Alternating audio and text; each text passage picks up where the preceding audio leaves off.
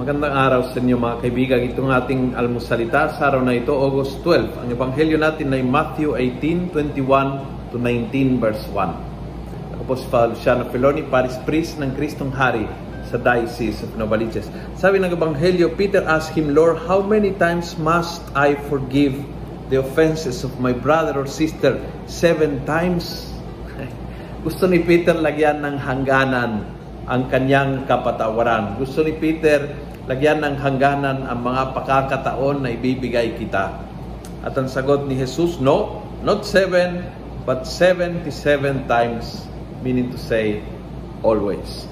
Isang malaking aral po sa atin na huwag lagyan hangganan ang mga pakakataon na binigyan mo sa tao na magsisi o magbago. Huwag mong lagyan ng hangganan ang iyong kapatawaran ang kapatawaran mo ay dapat gumaya sa kapatawaran ng Diyos, hindi dapat nag-adjust sa ugali ng tao.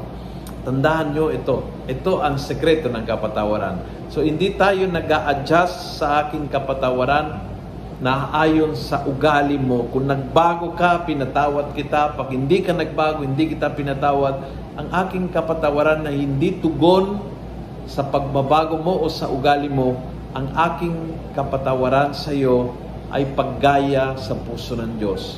Dahil ganyan siya sa akin, at sinabi niya, magiging ganyan siya sa akin, provided na ganyan ako sa iyo.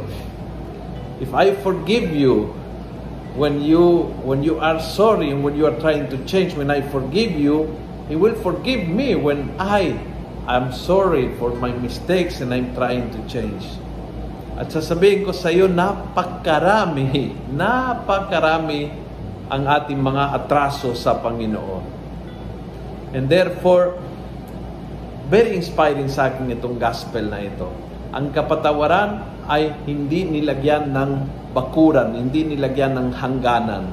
At ang kapatawaran na hindi tugon sa pag-uugali ng tao na gumawa ng masama sa akin, kundi ang kapatawaran ay paggaya sa ugali ng Diyos.